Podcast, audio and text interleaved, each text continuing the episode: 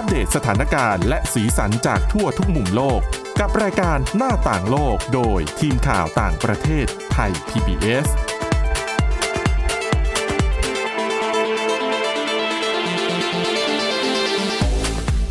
สวัสดีค่ะคุณผู้ฟังต้อนรับเข้าสู่รายการหน้าต่างโลกค่ะ ช่วงนี้นะคะ ถ้าเราจะพูดถึงประเทศที่เผชิญกับวิกฤตเศรษฐกิจรุนแรงหนีไม่พ้นศรีลังกาค่ะ คือพูดคุยกันมานานแล้วนะคะ แต่ทว่าประเด็นที่เราจะนำมาเล่ากันพูดคุยกันในวันนี้เนี่ยก็คือว่า ถัดจากสีลังกาแล้วเนี่ยประเทศไหนที่จะเผชิญกับวิกฤตเศรษฐกิจแบบหนักๆเป็นประเทศต่อไปอบอกเลยนะคะ มีเยอะ แล้วก็บางประเทศใกล้ ๆ บ้านเรานี่แหละ น่าจะเดากันไม่ยาก อะสำหรับวันนี้ค่ะ พบกับคุณชนชยานันท์พร้อมสมบัติ แล้วก็ดิฉันสวรักษ์จากวิวัฒนาคุณค่ะ ค่ะ สวัสดีค่ะ เออ ฟังแล้วก็ก็เป็นข้อมูลที่น่ากังวลนะคะ คุณนันท์คือถ้าใครได้ติดตามข่าวก็คงจะทราบว่าศรีลังกาตอนนี้โอ้โหเรียกว่าเอ่อภาวะวิกฤตหลายด้าน แล้วก็ที่หนักหนาที่สุดก็คือที่เราเห็นชัดที่สุดตอนนี้ก็คงเป็นเรื่องของพลังงานค่ะเรื่องของการปกครองที่ประธานาธิบดีไม่อยู่แล้วเนาะค่ะแล้วก็กำลังแก้ปัญหากันอยู่ว่าตกลงแล้วใครจะ รูปแบบการปกครองจะเป็นแบบไหนก็ก็จะคงเป็นจะรัฐบาลแห่งชาติหรือเปล่าอะไรอย่างนี้ใช่ไหมคะ แต่ท่านเลือกขึ้นมาก็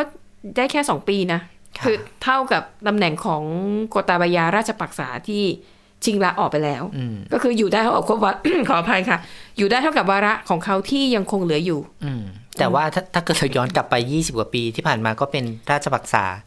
แล้วก็ปกครองมาแล้วก็ตลอดเลยใช่ไหมครอบครัว ใช่ไหมราชปักษาและครอบครัว คือก็ทั้งคณะรัฐมนตรีประธานาธิบดีอะไรก็ค่ะส่วนใหญ่ก็เป็นคนในนามสกุลนี้ทั้งหมดเลย อันนี้เป็นก็น่าตกใจเป็นน้องชายบ้างน้องเคยใช่มันคือเป็นเรื่องการสืบทอดอำนาจเนาะถ้ามองค่ะแบบชัดเจนตรงไปตรงมา ก็เลยทำให้ค่ะการบริหารนี้มันอ่อนแอไปด้วยใช่มีนักวิชาการหลายท่านก็วิเคราะห์นะคะ บอกว่ามันไม่ใช่เรื่องของ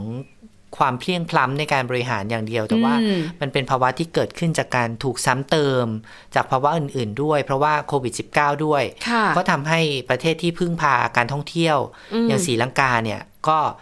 สูญเสียรายได้ตรงนี้ค่ะไปด้วยหนึ่งสองก็คือไม่มีการเขาเรียกว่าอะไร การวางแผนทางการเงินที่ดี ดิฉันน่ะมองเหมือนกับว่า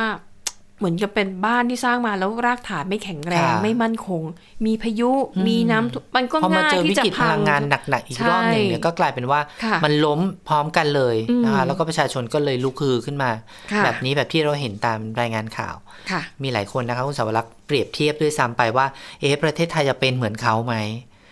ความจริงนี่มีคนเคยเล่าไว้นะคะบอกว่าเมื่อ 40 ปีที่แล้วค่ะไทยก็เคยประสบภาวะคล้ายๆ กับศรีลังกามาแล้วนะคะ แต่ว่าค่ะเราก็รอดพ้นวิกฤตครั้งนั้นมาด้วยมาได้ เพราะว่า 40 ปีเลยเหรอ ใช่ 40 ปีเขาก็บอกว่าในประมาณ 40 ปีค่ะในในยุคที่เราต้องเผชิญกับน้ำมันแพง แล้วก็เงินทุนสำรองระหว่างประเทศเอ๊ะเขาช่บวองกนั้ว่านหรือเป็นเปล่ายุครัฐบาลพลเอกเปรมตินสุรานนท์อ๋อเป็นนายกรัฐมนตรีค่ะน่าจะเป็นช่วงที่เราเด็กๆกับคุณนันแล้วดิฉันใช่จำได้ว่าทีวีอะจะดูได้ตั้งแต่4ี่โมงเย็นเป็นต้นไปอ่าใช่ใช่ไหมตอนนั้นพลังงานก็คือ ปิดทีวีตอนกลางคืนน่ะไม่ฉายเลย ค่ะ เพื่อใช่ไหมประหยัดไฟฟ้าพใช่ลังงานตใช่อนไหกลางมวันเนี่ยก็คือไม่มีการฉายมีอีกทีคือ4ี่โมงเย็นใช่เพราะดิฉันจำได้ว่า4ี่โมงเย็นต้องไปนั่งหน้าทีวีเพราะว่าจะมีรายการเด็กเอออ๋อคือตอนนั้นก็คือเราก็ประหยัดพลังงานประมาณนึงแต่แต่เราเป็นเด็กเนาะเราแต่เด็กเราก็ไม่ได้สึว่าไม่รู้สึกว่าเดือดร้อนอะไรมันวิกฤตอะไร แต่ว่าที่เราค่ะเริ่มรู้อีกทีหนึ่งก็คือในในรัฐบาล 2540รัฐบาลค่ะพลเอก ชวลิตยงใจโอ้ยุทธอันนั้นใช่ไหเต็มเต็มอันนั้นเพราะว่าเราโตแล้วอะค่ะเราก็เริ่มรู้แล้วว่าโอ้อันนี้มันกระทบจริง ๆ มันค่ะมันเกิดขึ้นจริง ๆนะคะ แต่ว่าค่ะอย่างถ้าศรีลังกาถ้ามีคนพูดว่าไทยจะเป็นแบบนั้นไหม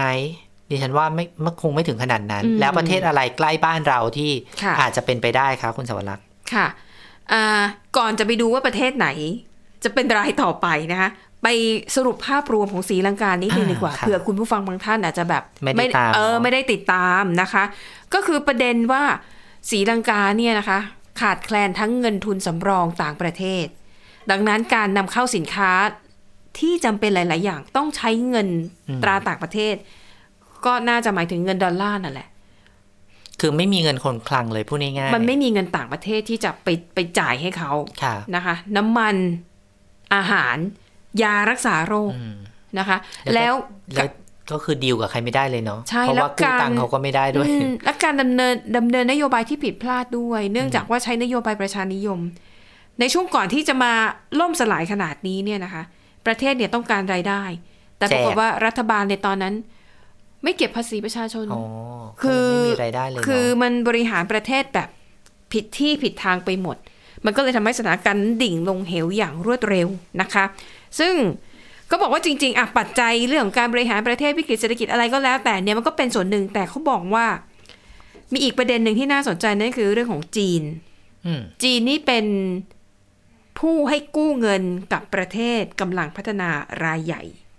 และแน่นอนในฐานะเจ้าหนี้ จีนก็จะมีอำนาจเหนือประเทศเหล่านั้นค่ะจีนเนี่ยสามารถกลุ่มชะตากรรมของประเทศลูกหนี้อืมได้อย่างมีนัยยะสำคัญนะคะ ซึ่งหลายประเทศ ที่เขามองว่าจะเป็นประเทศต่อไปเนี่ย ก็เป็นลูกหนี้ของจีนทั้งนั้น แต่คือเราไม่ได้ใส่ความว่าจีนเป็นสาเหตุทั้งหมดนะค่ะแต่มันเป็นปัจจัยส่วนหนึ่งนะคะ มีความเห็นนะคะจากคุณอลันคีแนนค่ะ จาก International Crisis Group อันนี้จะเป็นคณะทำงานที่ดูแลเรื่องเกี่ยวกับวิกฤตที่มันเกิดขึ้นในโลก เขาก็จะมานั่งคิดกันว่าวิกฤตที่เกิดขึ้นสาเหตุมันจากอะไร จะแก้ปัญหายังไง คุณอลันเนี่ยนะคะเขาบอกว่า การที่จีนเนี่ยเที่ยวไปให้เงินกู้กับประเทศกำลังพัฒนาเพื่อสร้างพัฒนาโครงสร้าง สาธารณูปโภคต่างๆ ถนนเอ่ยรางรถไฟสนามบินเอ่ยเนี่ยนะคะเขามองว่าจีนเนี่ยอาจจะทำสิ่งที่เป็นการกระทำที่ไม่ถูกต้อง เพราะว่าจีนเนี่ยสนับสนุนให้ประเทศกำลังพัฒนา สร้างโครงสร้างพื้นฐานที่มีราคาแพง แต่ไม่ได้สร้างผลตอบแทนทางเศรษฐกิจที่สำคัญ นะคะ อันนี้เนี่ยก็เลยทำให้ประเทศเหล่านี้ลงทุนไปเยอะแยะ แต่รายได้ที่กลับคืนมามันไม่คุ้ม แล้วกลายเป็นเขาจะชอบใช้คำว่ากับดักหนี้อืมกับจีน ชัดเจนนะที่ฉันเห็นอยู่ค่ะอย่างโครงการที่เห็นชัดๆ เนี่ยค่ะรถไฟฟ้า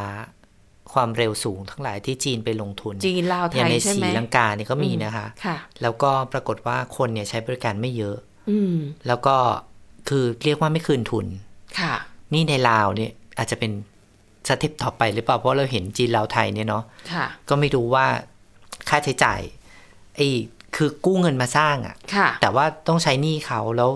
รายได้ของการวิ่งรถเนี่ยอืมไม่รู้ว่าเป็นข้อตกลงที่เหมาะสมหรือเปล่าด้วยนะครับและยิ่งถ้าฝั่งของไทยเราไม่ได้สร้างรางรถไฟที่จะเชื่อมต่อกันได้เนี่ย เพราะรูปแบบรางรถไฟมันคนละแบบกันด้วย ใช่ ไม่รู้ว่าจะ เราคิดถูกหรือเปล่านะ เพราะว่าถ้าการลงทุนมันก็ใช้เงินมหาศาลเนาะค่ะแต่ถ้ามันเชื่อมได้เนี่ยเขาก็อ้างว่ามันจะทำให้การส่งออกสินค้าจากไทยไปจีนง่ายขึ้น แต่ขณะเดียวกัน แล้วเขามองว่าแล้วสินค้าจากจีนล่ะ ก็เข้ามาเราได้ง่ายขึ้นเหมือนกัแล้วเขาก็จะถูกกว่าด้วยไหมใช่ ใช่ไหมคะอะนี่ก็คือเรื่องของการกู้เงิน กู้ยืมเงินจากจีนเนี่ยก็อาจจะเป็นอีกปัจจัยหนึ่ง ที่ทำให้วิกฤตเศรษฐกิจนั้นมันดิ่งเหวเร็วขึ้นนะคะ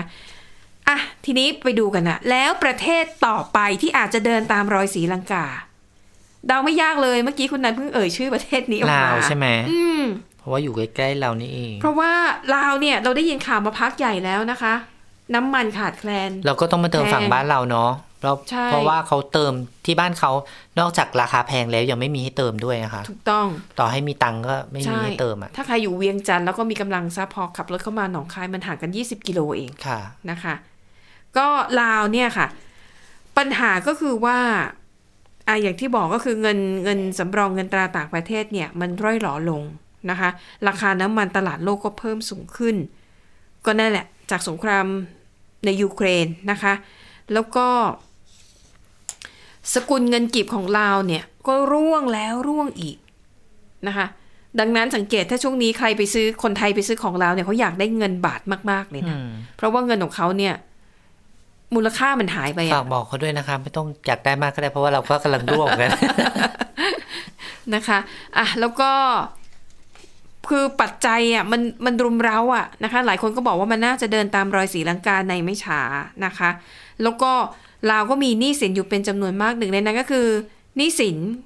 กับรัฐบาลจีนนะคะ แล้วไหนจะต้องสำรองเงินไว้เพื่อนำเข้าเชื้อเพลิงอีก เขานำเข้าจากไทยนี่เก้าสิบเปอร์เซ็นเลยนะคะ ลาวเนี่ยค่ะ แล้วก็ ล่าสุดเนี่ยนะคะเครดิตมันก็แบบน้อยลงมากจนล่าสุดกับ Moody Investor Service ซึ่งเป็นบริษัทจัดอันดับความน่าเชื่อถือ ปรับลดอันดับศักยภาพการชำระหนี้ของลาวเป็นระดับตราสารหนี้ขยะ เมื่อเดือนมิถุนายนที่ผ่านมาก็เท่ากับว่าลาวมีความเสี่ยงสูงที่จะผิดนัดชำระหนี้นะคะ เออยิ่งอ่านก็ยิ่งรู้สึกมันไม่มีอะไรแบบ ฟังดูเศร้าเอเนาะอเขาบอกว่านะคะหนี้สาธารณะของเราอะคิดเป็น 88%ของ GDP นะคะ ใช่โหเยอะมากเลยเนาะค่ะนะคะ แล้วก็ที่ผ่านมาค่ะลาวเนี่ยกู้เงินจากรัฐบาลจีนเป็นจำนวนมากเพื่อใช้ในโครงการขนาดใหญ่เช่น โรงไฟฟ้าพลังน้ำไปสร้างเขื่อน แล้วก็รถไฟความเร็วสูงนะคะ แล้วก็เอ่อ ข้อมูลนะคะจากสำนักข่าวซินหัวของทางการจีนบอกว่า รัฐบาลจีนเนี่ยได้ดำเนินโครงการในลาวไปแล้วเนี่ยถึง 813 โครงการมีมูลค่ามากถึง 585,000 ล้านบาท เฉพาะปีที่แล้วปีเดียวนะ ติดหนี้มหาศาลขนาดนี้นะคะอืมแต่ดิฉันน่ะเคยสัมภาษณ์นักวิชาการ อาจารย์ปิติสีแสงนาคค่ะนะคะอาจารย์ปิติเนี่ยมองในยังมองในแง่ดีนะคะ บอกว่า ลาวเนี่ยยังมีทรัพย์สินที่สำคัญนั่นก็คือ การผลิตไฟฟ้า ซึ่งเป็นการทำสัญญาซื้อขายในระยะยาวค่ะดังนั้นมองไปในอนาคตเนี่ยยังมีโอกาสที่เราวยังจะมีรายได้เข้ามาจากการขายไฟฟ้าเหล่านี้ ดังนั้นก็เลยอาจารย์เลยมองว่าไม่น่าจะซ้ำรอยศรีลังกาอืมนะคะ แล้วก็เชื่อว่าวิกฤตที่เกิดขึ้นน่าจะคือรัฐบาลของลาวพรรคปฏิวัติประชาชนลาวน่าจะเอาอยู่นะคะ แต่ในขณะเดียวกันค่ะ ก็มีนักวิเคราะห์อีกฝั่งหนึ่งอะที่มองในแง่ร้ายนะคะเขามองว่าการที่ลาวเนี่ยปกครองด้วยพรรคปฏิวัติประชาชนลาวเพียงพรรคเดียวตั้งแต่ปี 1975 นี่เป็นเข้า40แก๊ปเดียวกันเลยเนาะเกือบ 50 ปีแล้วนะ ลักษณะการสืบทอดอำนาจแบบยาวนานอะไรเงี้ย ค่ะคล้ายๆแต่อันนี้มากัในรูปแบบของพรรคค่ะยังไม่รุนแรงเหมือนศรีลังกาซึ่งมาในรูปแบบของตัวบุคคลแล้วก็อืมครอบครัวครอบครัว เพราะอย่างจีนก็ปกครองด้วยพรรคคอมมิวนิสต์นะค่ะใช่ไหมลาวจีนก็นี่ยาวนานเหมือนกัน เออ ก็ยาวนานเหมือนกัแต่นดิฉันคิดว่าเป็นเพราะรูปแบบการปกครองด้วยหรือเปล่า ก็อาจจะเป็นไปได้ ใช่ไหมด้วยความเพระที่แบบคอมมิวนิสต์เป็นเนอะคอมมิวนิสต์มาแล้วก็อาจจะไม่เข้าใจว่ารูปแบบการพัฒนาแบบเอกชน ที่มันต้องปรับตัวให้ทันพอกับพอการต้อเปลี่งยนมาแปลลงงทุนน่ะค่ะแบบเยอะๆอะอืมเนี่ยถ้าดูแค่ฐาน เงินสำรองที่เหลือเมื่อช่วงปลายปีที่แล้วเหลืออยู่พันสามร้อยล้านดอลลาร์สหรัฐเท่านั้นเองนะคะอืมถ้ามองถึงภาพรวมทั้งประเทศดิฉันก็ว่าก็เสี่ยงนะ ต่อให้อาจารย์ปิติค่ะบอกว่า เราเขามีโรงไฟฟ้าอยู่ก็ค่ะตามอะเนาะไม่รู้จะเงินที่ได้มามันจะพอกับโอ้โหไอ้หนี้สินมหาศาลหรือเปล่านะคะอะนี่ก็เป็นสถานการณ์ที่เกิดขึ้นในลาวนะคะ มีประเทศอื่นอีกไหมคะ ที่มีโอกาสเสี่ยงคล้ายๆกัน แน่นอน ประเทศต่อไปค่ะ ปากีสถานอันนี้เอเชียอ๋อใต้ อยู่ใกล้ๆกับอินเดียเนาะใช่ไหมค่ะ ปากีสถานเนี่ยนะคะ ราคาน้ำมันของเขาเนี่ย ถ้าเทียบตั้งแต่ปลายเดือนพฤษภาคมที่ผ่านมา ราคาน้ำมันเพิ่มขึ้นไป 90%โอ้โห เพราะว่ารัฐบาลเขายุติการอุดหนุนราคาน้ำมันมันก็เลยทำให้ราอ๋อคา คือราคาน้ำมันตลาดโลกสูงอยู่แล้ว รัฐบาลยุติการอุดหนุนมันก็เลยทะยานเลยนะคะ คือถ้าของเราไม่อุดหนุนก็คงประมาณเดียวกันอะอืมนะคะ สาเหตุที่ปากีสถานต้องยกเลิกการอุดหนุน ราคาเชื้อเพลิงเนี่ยก็เพราะว่าเขากำลังเจรจากับ IMF กองทุนการเงินระหว่างประเทศเพื่อของเงินช่วยเหลือ ซึ่งการจะไปยืมเงินจาก IMF เนี่ยมันก็ตามมาด้วยเงื่อนไขนะคะคุณก็ต้องรัดเข็มขัดคุณก็ต้องทำนู่นทำนี่เพื่อให้เขาไว้วางใจแล้วก็ยอมปล่อยเงินกู้ให้นะคะ แล้วก็นอกจากนี้ค่ะปากีสขออภัยปากีสถานเนี่ยไม่ได้ต่างอะไรกับทั่วโลกเลยนะเผชิญกับปัญหาอัตราเงินเฟ้อ เดือนมิถุนายนที่ผ่านมานะคะปากีสถานเนี่ยอัตราเงินเฟ้อแต่ที่ 21.3%สูงที่สุดในรอบ 13 ปีนะคะเอ่อพูดง่ายๆคือของมันราคาแพงขึ้น ก็ไม่ต่างอะไรกับศรีลังกาและลาวเลย ปัญหาเดียวกันเลย ปากีสถานค่ะเผชิญกับเงินทุนสำรองเงินตราต่างประเทศเหลือน้อยลงลดถ้าเทียบกับเดือนสิงหาคมปีที่แล้วนะ มาถึงตอนเนี้ยหายไปแล้วครึ่งหนึ่งนะคะ แล้วก็ เป็นปัญหาที่ก็คล้ายๆ กับใกล้เคียงกันแต่ว่าปากีสถานเนี่ยนะคะเขาบอกว่าอาจจะมีแหล่งเงินทุนที่พอจะช่วยเหลือได้นะคะ เช่นซาอุดีอาระเบีย แล้วก็สหรัฐอาหรับเอมิเรตส์ในฐานะที่เป็นประเทศที่ประชากรส่วนใหญ่นับถือศาสนาอิสลามเหมือนกันค่ะอาจจะได้ความช่วยเหลือในส่วนนี้ มาขยายสินเชื่อให้ปากีสถาน จะได้เอาเงินไป ไปบริหารประเทศให้รอดพ้นจากภาวะวิกฤตนะคะ ซึ่งเอ่อ เดือนที่แล้วค่ะ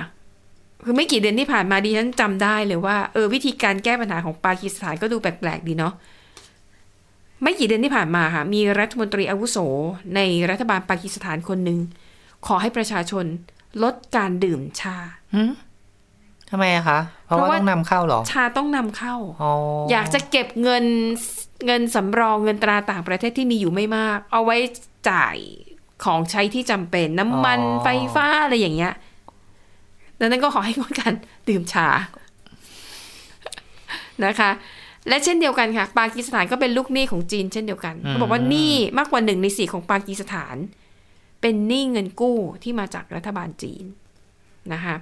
ก็ไม่รู้ว่าถ้าเกิดได้รับความช่วยเหลือจากทางฝั่งตะวันออกกลางก็อาจจะดีขึ้นก็ได้นะคะอืมก็ต้องดูกันยาวๆเหมือนกันอันนี้ เพราะว่ามี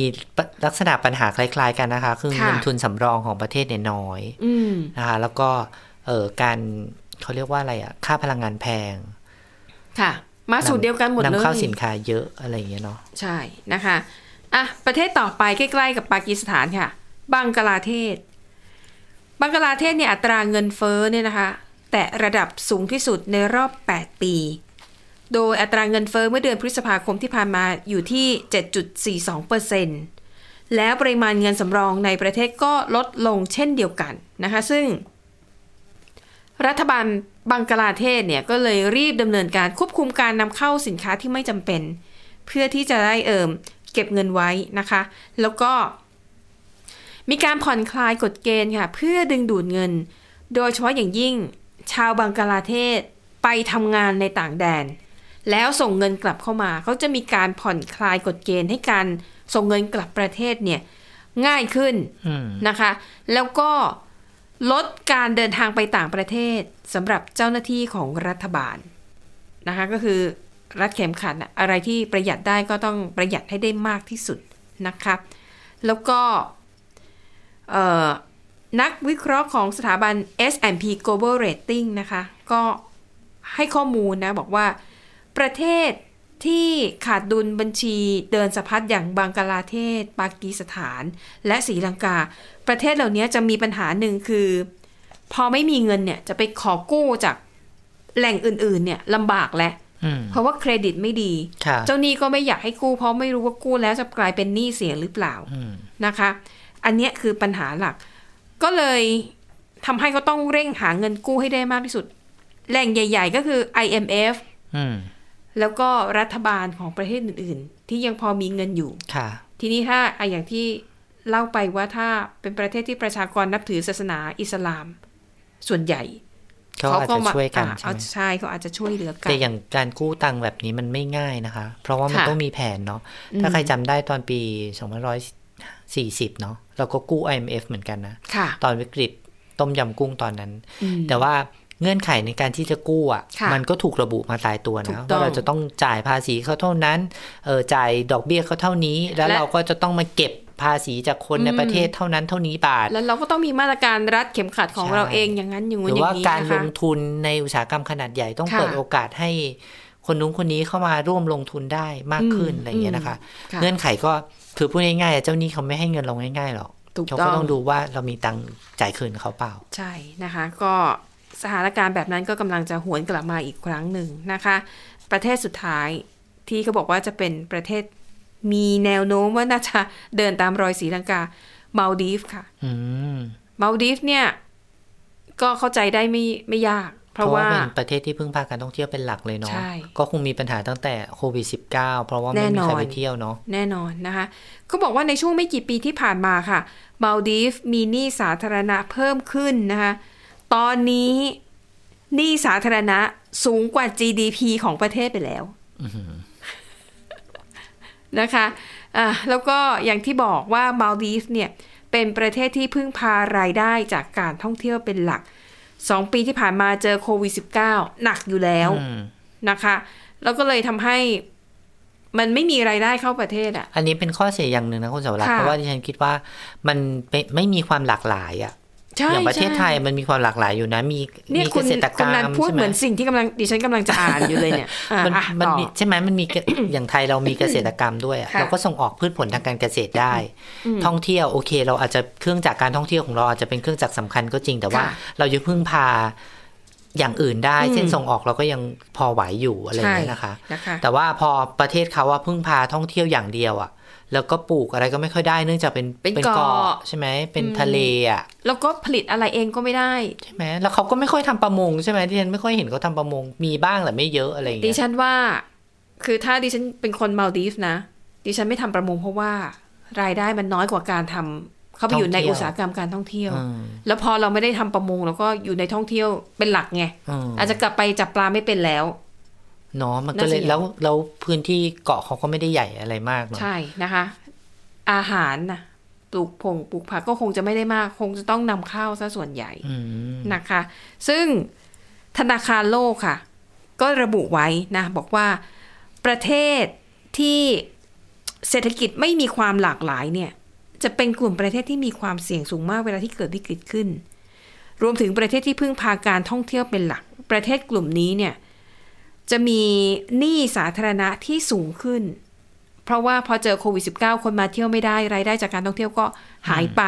แล้วถ้าเศรษฐกิจส่วนอื่นๆ มันไม่สามารถหารายได้มาทดแทนได้ ก็จะลำบาก ยิ่งเป็นประเทศเกาะยิ่งลำบาก เพราะอย่างที่บอกผลิตอะไรในเกาะตัวเองก็ไม่ค่อยได้ เชื้อเพลิง ต้องใช้ มันจำเป็นต้องใช้แพงแค่ไหนก็ต้องซื้อมาใช้ค่ะนะคะ ดังนั้น